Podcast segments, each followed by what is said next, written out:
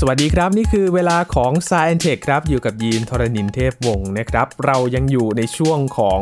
สัปดาห์แรกของปีนี้นะครับ 2564 หรือว่า 2021 นะครับ วันนี้จะชวนมาดูแนวโน้มกันครับ ว่าในปีนี้เนี่ยจะมีอะไรที่น่าสนใจบ้างวันนี้คุยกับพี่หลางที่รักบุญปรีชานะครับ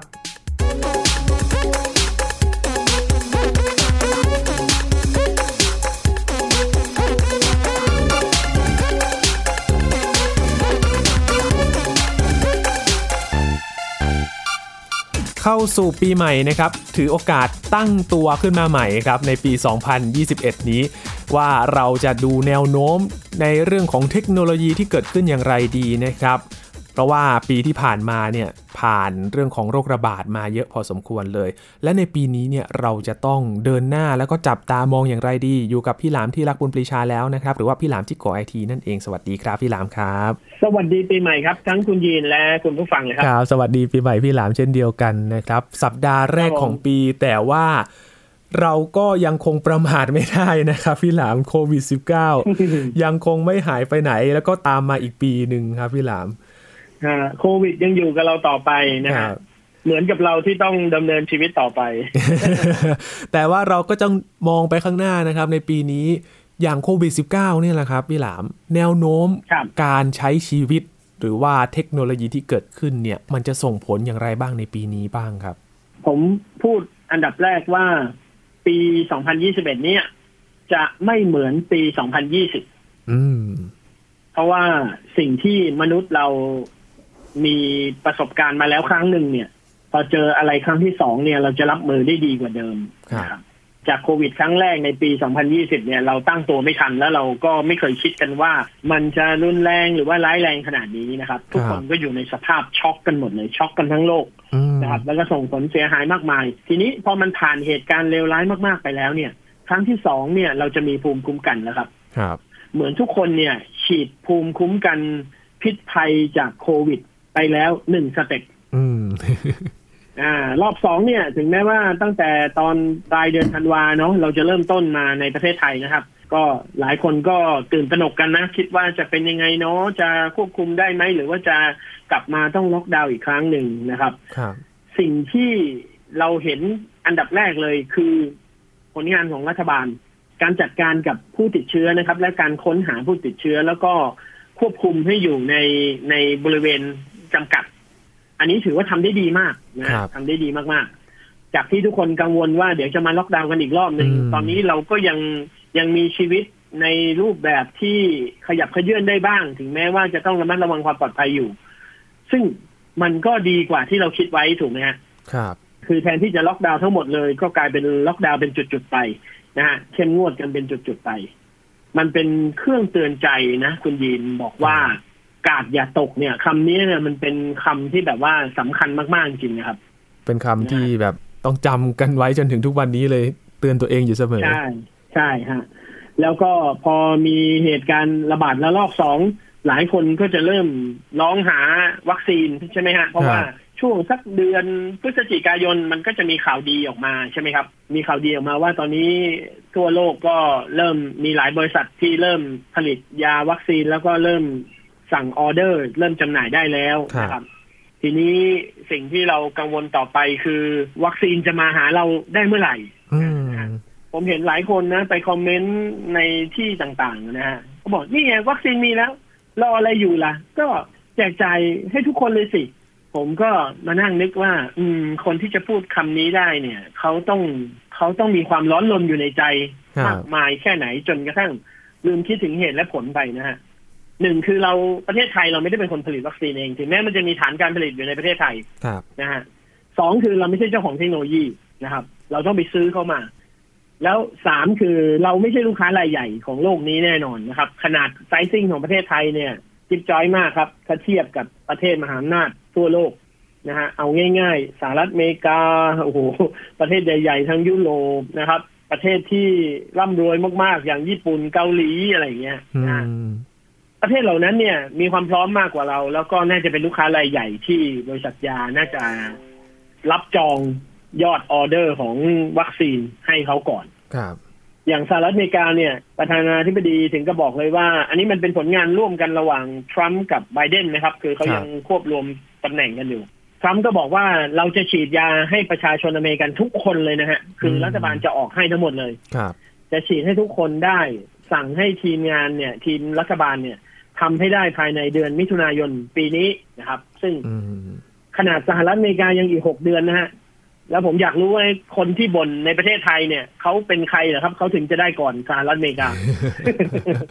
เพราะว่าวัคซีนเนี่ยเพิ่งเริ่มต้นและฐานการผลิตก็ยังไม่มากด้วย เพราะฉะนั้นก็ต้องใช้เวลากันพอสมควรเลย ใช่ครับ ขั้นตอนการผลิตเนี่ย มันไม่ได้รวดเร็วขนาดนั้นนะฮะแล้วปริมาณคนเนี่ยจำนวนมหาศาลครับ นะฮะปริมาณความต้องการก็มหาศาลอืมช่วงต้นปีเนี่ยสักประมาณเดือนกุมภามีนานะครับ เราจะเห็นสงครามการแย่งชิงวัคซีนครับ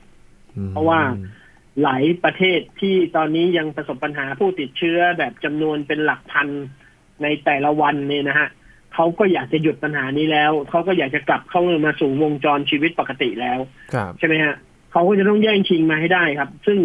เราเนี่ยลำบากแน่ๆครับ ผม ให้ผมพูดแบบว่าไม่เพ้อฝันนะ เอาแบบว่ามีความเป็นจริงได้มากที่สุด น่าจะอีกสองสามปีครับ ประเทศไทยถึงจะมีวัคซีน ที่ผลิตเองใช่ไหมครับ ใช่ครับ แล้วรัฐบาลไทยเนี่ย วันนี้เนี่ยเริ่มคิดกันได้เลย ว่าคุณจะซื้อวัคซีนแจกคนทั้งประเทศไหมอืมหรือคุณจะให้เป็นส่วน ถ้าคุณให้ไม่ได้ทั้งหมด คุณจะให้ยังไง ใช่ไหมฮะ ครับ ผมว่าอันเนี้ยสำคัญในระหว่างที่รอเนี่ย เตรียมเงินไว้ด้วย เตรียมแผนไว้ด้วย ว่าจะทำยังไง ได้มาแล้วจะแจกจ่ายยังไง จะไม่ให้เกิดความโกลาหลยังไง ลองนึกภาพดูนะครับ ถ้าคนไทยรู้ว่าที่ไหนมีวัคซีน ต่อให้ต้องเอาเงินไปซื้อนะไม่แจกฟรีนะก็จะมีคนที่มีฐานะมีกำลังซื้อกำลังทรัพย์สามารถซื้อได้ โอ้โห คราวนี้แหละครับ ขบวนการคอร์รัปชันขบวนการวิ่งเต้นขบวนการติดสินบนเนี่ย มันจะมาตรงนี้ก่อนเลยแหละแบบครับคือลองนึกภาพดูดิทุกคนก็แบบว่าเฮ้ยฉันต้องได้วัคซีนก่อน พอได้มาแล้วนี่ฉันจะได้ปลอดภัยแล้วก็ไม่เป็นแน่ๆอะไรเงี้ยใช่ไหมฮะอืมนี่แหละคือความการละหนโกลาหลที่จะเกิดขึ้นในช่วงต้นปีครับนะฮะรอดูได้เลยนะฮะรอดูได้เลย อันนี้แม่นยิ่งกว่าหมอดูสำนักไหนๆ มันก็จะเกิดปัญหาสังคมอะ คือคนที่เหลื่อมล้ำคนที่คิดว่าไม่มีกำลังทรัพย์ที่จะไปหาซื้อ หรือไม่มีด้อยโอกาสที่จะไปหาวัคซีนอะไรเงี้คยรับมันก็จะเกิดปัญหาขึ้นมาครับมันก็จะเกิดปัญหาขึ้นมาอืมนะฮะเอ่อเล่าให้ฟังเป็นเกร็ดความรู้นะครับ ตอนนี้หลาย ๆ ประเทศเริ่มปรับมาตรฐานของพาสปอร์ตใหม่แล้วนะครับ ในพาสปอร์ตเนี่ยจะต้องมีช่องช่องหนึ่งซึ่งยังไม่ระบุ เป็นมาตรฐานว่าจะใช้อะไรสแกนครับอาจจะเป็นชิปทองเหลือง หรือว่าอาจจะเป็นตัวบาร์โค้ดสแกนนะครับ เพื่อที่จะเวลาเปิดพาสปอร์ตตรวจคนเข้าเมือง immigration เนี่ย ในนั้นมันจะมีโควิดพาสปอร์ตด้วยอืมแล้วเขาก็จะสแกนเข้าไปแล้วก็จะรู้เลยว่า คนนี้มีประวัติความเสี่ยงมากน้อยแค่ไหน เป็นผู้มีความเสี่ยงในระดับไหน แล้วก็เคยได้รับวัคซีนหรือยังเคยฉีดเมื่อไหร่ มีประวัติการเป็นโควิดไหมอะไรเงี้ยรายละเอียดมันจะอยู่ในนั้นครบเลย ซึ่งอันนี้เดี๋ยวพวกเราก็ต้องแห่แหนกันไปเปลี่ยนพาสปอร์ตกันอัปเดตกันอืมนะครับ ซึ่งน่าจะใช้เวลาอีกสักประมาณห้าหกเดือน เดี๋ยวก็คงมี แล้วมันก็จะทำให้เราเดินทางนะฮะคือสักผ่านไปสักประมาณครึ่งปีเนี่ยผมว่าทั่วโลกจะเริ่มขับเคลื่อนขบวนการเดินทาง การไปมาหาสู่กันเนี่ย จะเริ่มเป็นปกติมากขึ้นครับนะครับถึงตอนนั้นก็จะมีคนบางส่วนที่ได้วัคซีนไปแล้ว แต่ก่อนที่ผมจะไปเรื่องอื่นนะครับ คุณยีนและคุณผู้ฟังทุกท่านต้องทราบก่อนว่า วัคซีนเนี่ย มันไม่ได้ฉีดได้เลย แล้วก็ปลอดภัยสำหรับทุกคนนะครับ อืม อย่างของบริษัทไฟเซอร์กับของบริษัทโมเดอร์นาที่ครับมีออกมาตอนนี้สองบริษัทนี้นะครับไฟเซอร์ตอนนี้อะค้นพบผู้ที่แพ้ยาวัคซีนโควิดตัวนี้แล้วแปดคนนะครับอืมมีแปดรายที่ครับแพ้นะฮะรายล่าสุดเนี่ย แพ้อย่างรุนแรงเลยนะครับ เข้าไอซียูเลย คือจะมีอาการ กล้ามเนื้อบวมนะฮะหน้าบวมตาบวม แล้วก็หลอดเลือดตีบทันทีนะฮะหายใจไม่ออก ก็จะมีอาการอย่างรุนแรงเลยนะครับ ก็ต้องรีบเข้ารับการรักษานะครับครับแสดงว่าวัคซีนเนี่ย มันไม่ได้เหมาะสำหรับทุกคนอีกอ้าวนะฮะอย่างของบริษัทโมเดอร์นาเนี่ยก็เจอรายแรกแล้วนะครับครับ เป็นนายแพทย์ชาวอเมริกันนะฮะนายแพทย์คนนี้เนี่ย เป็นหมอศัลยกรรมนะครับ แต่ว่าเขาเขาก็อยากจะเขาได้ฉีด วัคซีนเขาได้วัคซีนมาฉีดใช่ไหมฮะแต่เขาเนี่ยเป็นคนที่แพ้อาหารทะเลอย่างรุนแรงมากอ่าเขาก็รู้ตัวว่าเขามีมีโอกาสที่จะแพ้ยาสูง ครับเขาทำยังไงรู้ไหมครับเขาเตรียมยาแก้แพ้ แล้วเขาก็เดินทางไปที่โรงพยาบาล ไปนั่งฉีดในโรงพยาบาลเลยอืมฉีดวัคซีนเข้าให้ตัวเองปั๊บนั่งรอสิบนาที ปากบวมตาบวม เรียบร้อยครับโอ้รีบหยิบยาแก้แพ้มาฉีดตัวเอง แล้วก็เรียกหมอให้หมอพาเข้าไอซียูทันทีครับ แต่ทั้งหมดเนี้ยถามว่าแปดคนที่เจอของไฟเซอร์กันหนึ่งคนที่เจอของโมเดอร์นาเป็นสัดส่วนเท่าไหร่ของคนที่ได้รับวัคซีนไปแล้ว ตอนนี้มีทั้งกลุ่มทดลองแล้วก็คนกลุ่มแรกที่มีความเสี่ยงสูงที่ได้รับวัคซีนไปแล้วนะครับครับของไฟเซอร์เนี่ยจ่ายวัคซีนไปแล้วทั้งหมดหนึ่งล้านโดสครับอืมหนึ่งล้านโดสเจอคนแพ้อยู่แปดเท่ากับแปดในหนึ่งล้านก็ถือว่าเป็นจำนวนที่ยังไม่มากครับนะครับ แต่ก็มีโอกาสนะครับคนที่เคยแพ้ยา คนที่แพ้อาหารทะเล คนที่มีร่างกายมีประวัติการแพ้เนี่ย ให้ระวังไว้เลยนะครับ ว่าถึงเวลาที่คุณได้รับวัคซีนโควิด เนี่ย อย่าฉีดเองนะครับ ให้ไปฉีดอยู่ในการดูแลของแพทย์ครับ แล้วก็รอดูสักพักหนึ่งถ้าสิบนาทีผ่านไปครึ่งชั่วโมงหนึ่งชั่วโมงไม่มีอาการ ก็เรียบร้อยครับ ไม่แพ้ก็สามารถใช้ชีวิตต่อได้ครับก็ต้องเฝ้าดูอาการเพราะจริง ๆ ระยะนี้ก็เป็นระยะที่ควบคู่ไปกับการทดลองด้วย แล้วก็แจกจ่ายไปด้วย ใช่ครับ แต่ทฤษฎียามันจะไม่เปลี่ยนแล้วนะฮะครับทฤษฎีวัคซีนจะไม่เปลี่ยนแล้วเพราะว่ามันเป็นที่ไฟนอลแล้ว เพียงแต่ว่าแค่จะปรับสูตรว่าจะทำยังไงให้มีคนแพ้น้อยลงหรือแก้ไข หรือมีทางแก้ไขสำหรับคนที่แพ้แค่นั้นเองนะคครัรับบทีนี้ก็ใครที่เคยแพ้ยาก็ยังมีอีกหนึ่งห่วงอะว่า ต่อให้คุณได้วัคซีนมาในมือแล้วเนี่ยคุณก็ต้องลุ้นอีกว่าคุณจะแพ้หรือเปล่า อืม คุณยินแพ้ยาไหมฮะ ยินไม่แพ้ยาครับพี่หลามอ่าชนะตลอดใช่ไหมครับก็สบายใจได้เออกินประเด็นคือกินได้ทุกอย่างกินได้ทุกอย่างดีครับดีครับ ก็ถือว่าน่าโล่งใจนะคครับรับ ทีนี้พอผ่านเรื่องโควิดไปใช่ไหมฮะครับเราก็จะมาเรื่องของการใช้ชีวิตนะฮะชีวิตของ ทุกคนรวมถึงคนไทยและคนต่างประเทศตอนนี้เนี่ย ในปี 2021 เนี่ย เราก็ต้องปรับปรุงวิถีชีวิตกันใหม่เนาะครับ จากเดิมที่เราเคยไปไหนมาไหนนะฮะ ได้อย่างสะดวกเนี่ย ผมว่าจากนี้ไปเนี่ยแมสเนี่ยน่าจะเป็นอุปกรณ์ประจำตัวของมนุษย์ไปแล้วอืมนะฮะใส่ไว้เถอะครับนะฮะการรักษาความสะอาดการล้างมือแอลกอฮอล์การเช็คอินอ่าการจดจำไทม์ไลน์ของตัวเองอะไรอย่างเงี้ย น่าจะเป็นสิ่งที่เป็นคู่มือมนุษย์เลยแหละ ให้มันฝังลึกลงไปในกิจกรรมประจำวันนะครับ ในปีหน้าเนี่ย ผมว่าจะมีพวกแอปพลิเคชันที่แบบว่าคอยติดตามพฤติกรรมเรานะ อาจจะ plot location เราเดินทางไปที่ไหนบ้าง เสร็จแล้วก็มีการเช็คอินเป็นระดับลำดับให้ตามอัตโนมัติอะคือซอฟต์แวร์บางคนก็อาจจะไม่มีเวลาที่จะมานั่งสแกนบันทึกไทม์ไลน์ของตัวเอง ใช่ไหมฮะครับ แอปพลิเคชันพวกนี้ก็จะช่วยได้นะครับ ซึ่งผมว่าเดี๋ยวก็คงออกมา เพราะว่ากระแสโควิดทั่วโลกก็ยังไม่หายดีนะครับ แล้วก็ผู้คนก็ต้องปรับวิธีการใช้ชีวิตใหม่ รวมไปถึงการทำธุรกิจแบบใหม่ด้วยนะครับอืมต่อให้มีลอกต่อให้มีการระบาดแล้วลอกที่เท่าไหร่ก็ไม่รู้นะที่อย่างที่ทางสบคเขาบอกว่าเป็นระลอกใหม่ ไม่ใช่ระลอกสองครับ สำหรับผมนะจะระลอกเท่าไหร่ก็ว่าไปเถอะไม่เป็นไรครับไม่สำคัญนะครับ แต่สิ่งสำคัญคือคนตอนนี้มีภูมิคุ้มกันและมีแผนสำหรับที่จะจัดการกับตัวเองในปี 2021 นี้หรือยังครับนะฮะคนทั่วไปที่ทำมาหากินอยู่นะครับ ประสบการณ์ในปีที่ผ่านมามันบอกคุณแล้วว่าคุณเนี่ยจะต้องไม่มีอาชีพเดียว แล้วในระหว่างที่เกิดปัญหาขึ้น แล้วคุณไม่สามารถทำงานได้เนี่ย คุณจะหาทางออกยังไงอืมนี่ฮะ ช่วงเนี้ยเป็นช่วงที่ถ้าใครยังตอบคำถามที่ตัวเองไม่ได้เนี่ย ต้องรีบเลยนะครับ ต้องรีบหาคำตอบนี้ให้กับตัวเอง แล้วก็ติดอาวุธให้กับตัวเองไว้ซะไม่งั้นเดี๋ยวพอเหตุการณ์มันร้ายแรงคือเราไม่รู้ครับว่าจะเกิดอะไรขึ้นอีก อย่าไปชะล่าใจว่าโควิดมันจะควบคุมง่าย แล้วก็สักพักก็จะเป็นเรื่องปกติไป อย่าไปคิดอย่างนั้นครับ มันอาจจะมีอะไรที่เหนือกว่าโควิดมาอีกก็ได้อืมใช่ไหมฮะนั่นสิครับ ซึ่ง มันก็จะทำให้เราเนี่ยต้องเตรียมตัวให้พร้อมไว้ตลอดเวลานะครับครับอันนี้สำหรับคนที่ทำงานนะครับ ส่วนคนที่เป็นภาคธุรกิจ ปีที่ผ่านมาเนี่ย คุณสามารถเอาตัวรอดจากโควิดมาได้ ใช่ไหมครับ ครับ บางคนเนี่ยบอกว่าโชคดีมาก ๆ ที่เราสามารถรอดมาได้ ปี 2021 เนี่ย คุณแค่ไม่ไม่ใช่เพียงไม่ใช่แค่เพียงรอดมาได้นะครับ และรอดต่อไปได้ คุณต้องมองหากำไรที่จะทำในสภาวะแบบนี้ได้ด้วยอืมหลายบริษัทนี่ปรับตัวเป็นแบบนี้แล้วนะครับ คือมองหาเลย ในวิกฤตเนี่ยมันต้องมีโอกาสซ่อนอยู่ในนั้นนะครับ มองหาเลยครับว่าท่ามกลางที่เขาโควิดกันที่เขาทำธุรกิจไม่ได้กันเนี่ย มันมีอะไรอะ มันมี demand อยู่ตรงไหน ครับ แล้วเราจะ supply สิ่งนั้นได้ยังไง เราจะไปเสิร์ฟคนเหล่านั้นได้ยังไงนะครับอื มันก็จะมีธุรกิจรูปแบบใหม่ๆ ระบบ automation ระบบบริการแบบ solution turnkey นะครับ บริการตั้งแต่ต้นจนจบโดยที่ไม่ต้องเจอกัน สามารถโปรเซสสิ่งใดสิ่งหนึ่งให้อะไรอย่างนี้นะฮะ หรือแม้กระทั่งธุรกิจซื้อมาขายไป แทนที่คุณจะรอลูกค้าให้มาซื้อทำยังไงคุณถึงจะพุชตัวเองไปอยู่หน้าลูกค้าได้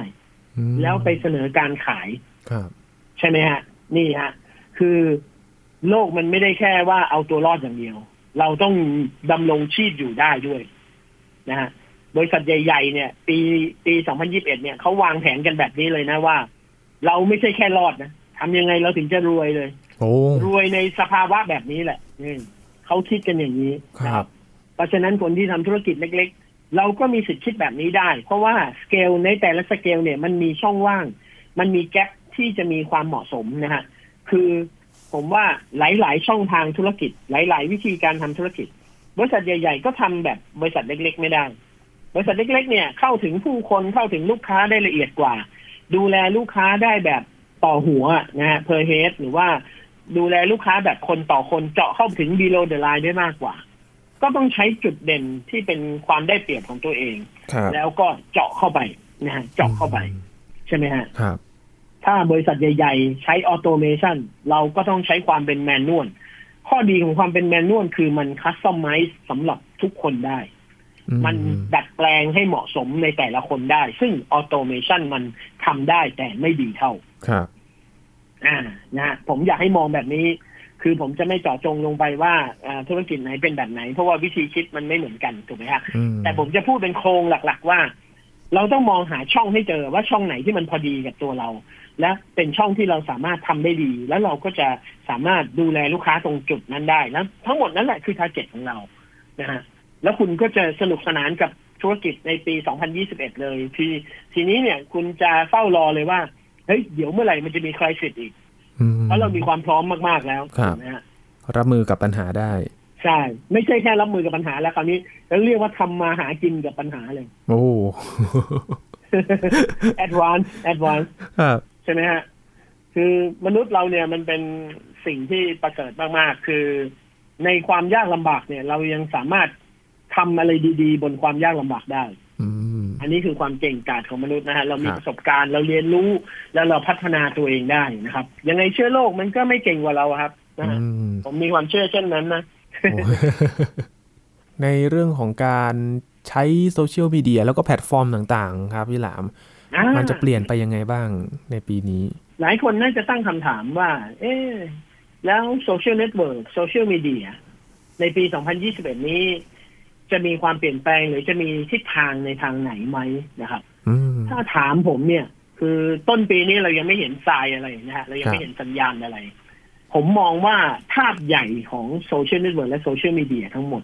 มันจะยังเป็นโครงเดิมอืมแต่ลึกๆข้างในมันเนี่ย วิธีมันจะเปลี่ยนไป ไม่ว่าจะเป็นอย่าง Facebook นะครับ Twitter TikTok Instagram แล้วก็อาจจะมีกลุ่มคนใหม่ ๆ รูปแบบใหม่ ๆ ที่จะเป็นสีสันคือในทุก ๆ ปีเนี่ย เราต้องยอมรับว่า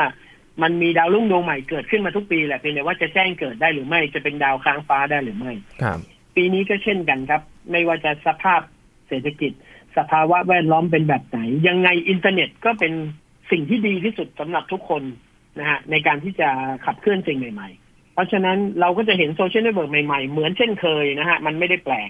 บางคนอาจจะไปมองคิดว่าเป็นเทรนด์จริง ๆ แล้วเนี่ยในสภาวะปกติตอนปี 2019 ตอนที่คุณยังไม่ได้มีเดือดเนื้อร้อนใจเรื่องทุกข์ร้อนแบบนี้ มันก็มีของใหม่เกิดขึ้นนะเพียงแต่ว่าเราอาจจะไม่เห็นมันแค่นั้นเองใช่ไหมครับครับเพราะฉะนั้นโซเชียลเน็ตเวิร์กเรายังคงอยู่ในแพลตฟอร์มเดิมครับ ใครที่คิดว่าทำได้ดีและมีผลงานแล้วก็ สามารถดำเนินธุรกิจดำเนินรูปแบบชีวิตของตัวเองในแพลตฟอร์มเดิมได้เนี่ย ก็เดินตามเส้นทางเดิมไปนะฮะแต่ให้จับตาดูไว้ครับว่าในรายละเอียดว่า เอ๊ะ มันจะมีวิธีการใหม่ๆไหมมันจะมีพฤติกรรมใหม่ๆไหมนะฮะอย่างใน Facebook นะครับ ตอนนี้เนี่ย ผมว่าวิธีการแบบเดิมๆก็คือสมมติคุณทำธุรกิจขายของบน Facebook คุณลงแอดโฆษณาแบบเดิมใช้ไม่ได้แล้วครับมันอาจจะใช้ได้ผล แต่ว่าผลที่ได้มันจะน้อยลงละอืมเพราะว่าอะไรในขณะที่ทุกคนเนี่ย ไม่สามารถไปดำเนินการตลาด ไม่ได้สามารถใช้เทคนิคการตลาดด้านอื่นได้ เพราะว่าโควิดใช่ไหมครับ เราครัก็บต้องหยุดอยู่บ้านทำงาน work from home กัน ทุกคนก็หันมาทำเป็น strategy ออนไลน์ แล้วก็ยิงการตลาดผ่านทางออนไลน์หมด พอทุกคนพร้อมใจกันยิงเนี่ยไอ้เงินที่เราเคยลงไปเนี่ย สมมติเราลงไปหนึ่งแสนบาทเนี่ยหนึ่งแสนบาทมันจะมีขนาดเล็กลง เมื่อมีคนมายิงมากขึ้นเรื่อยๆถูกไหมครับเพราะว่า Market Price ทั้งหมดของทั้งตลาดเนี่ย แต่เดิมมันมีสมมติมีคนใช้เงินบน Facebook อยู่สักประมาณปีหนึ่งหมื่นล้านดอลลาร์ พอโควิดปุ๊บทุกคนก็โฆษณามากขึ้น เพราะว่าจะ survival ใช่ไหมฮะทุกคนก็มาลงเงินตรงนี้มากขึ้นมันจากหมื่นล้านดอลลาร์มันกลายเป็นแสนล้านดอลลาร์หนึ่งแสนบาทที่คุณเคยลง มันก็เทียบเท่ากับหนึ่งหมื่นบาทที่คุณเคยลงอืมมันก็จะกลายเป็นว่าความคุ้มค่าในการโฆษณามันไม่มีละครับ ใช่ไหมฮะทีนี้คุณก็ต้องไปคิดวิธีใหม่ ๆ นะฮะวิธีใหม่ ๆ ก็มีเยอะแยะมากมายนะครับ คุณจะ below the line จะสร้าง community จะ create group หรือคุณจะเจาะเข้าไปหาลูกค้าแต่ละกลุ่มของตัวเองใน Facebook ในกลุ่มโซเชียลมีเดียต่างๆ เขาก็จะมีการแบ่งกลุ่มแบ่งก๊กอยู่ ปี 2021 นี่แหละจะเป็นปีที่ทุกคนจะมุ่งโฟกัสไปที่กลุ่มมากขึ้นครับเจาะไปเป็นกลุ่มๆเลย เอาคน ที่เขารวมกลุ่มกันชอบเรื่องนี้ เราเข้าไปปุ๊บเนี่ย แทนที่เราจะลงไปโฆษณาขายของไม่เราลงไปเป็นสปอนเซอร์เราลงไปสร้างกิจกรรมเราลงไปขับเคลื่อนอืมในคอมมูนิตี้เขาครับแล้วทำให้เขาเนี่ยกลืนไปกับเราแล้วเรากลายเป็นลูกค้าเราโดยที่ไม่รู้ตัว โอ้มาแบบเนียนอันเนี้ยใช่ใช่ทุกวันนี้นะครับ เรียกว่าการตลาดเนี่ย อุ้มไก่โต้งๆเนี่ยไม่ค่อยได้ผลละๆครับนะฮะ ต้องเนียนๆครับ ต้องเนียนๆต้องตีตีกันเชียงเข้าไปเนียนๆปะปนเข้าไปโอ้นะแบบนี้นี่ต้องเป็นโจทย์ที่เราต้องรู้ลึกมากขึ้นสิครับพี่หลามว่ากลุ่มไหนเขาชอบต้องอะหาไรข้อมูลเป็นแบบไหน ต้องหาข้อมูลมากยิ่งขึ้น ต้องดูความเคลื่อนไหวของตลาดมากยิ่งขึ้นครับนะฮะซึ่งจริง ๆแล้วเนี่ย มันก็เป็นสูตรของคนที่ทำธุรกิจอยู่แล้วนะครับ ถ้าใครที่ทำธุรกิจแล้วก็มีการทำการตลาดออนไลน์อยู่แล้วเนี่ย คุณจะรู้ว่าไม่เคยมีปีไหนเลยที่คุณต้องหาข้อมูลน้อยลงอืม